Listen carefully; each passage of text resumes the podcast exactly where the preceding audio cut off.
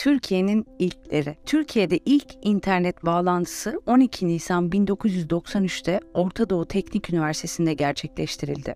Türkiye'de ilk cep telefonu görüşmesi 23 Şubat 1994 yılında dönemin Cumhurbaşkanı Süleyman Demirel ile dönemin Başbakanı Tansu Çiller arasında gerçekleşmiştir. Türkiye'nin ilk şeker fabrikası 1926 yılında Uşak'ta açılan Uşak Şeker Fabrikası'dır. Türkiye'nin ilk demir çelik fabrikası Karabük'te 1939'da açıldı. Türkiye'nin ilk uçağı 1923 yılında Vecihi Hürkuş tarafından yapılmıştır.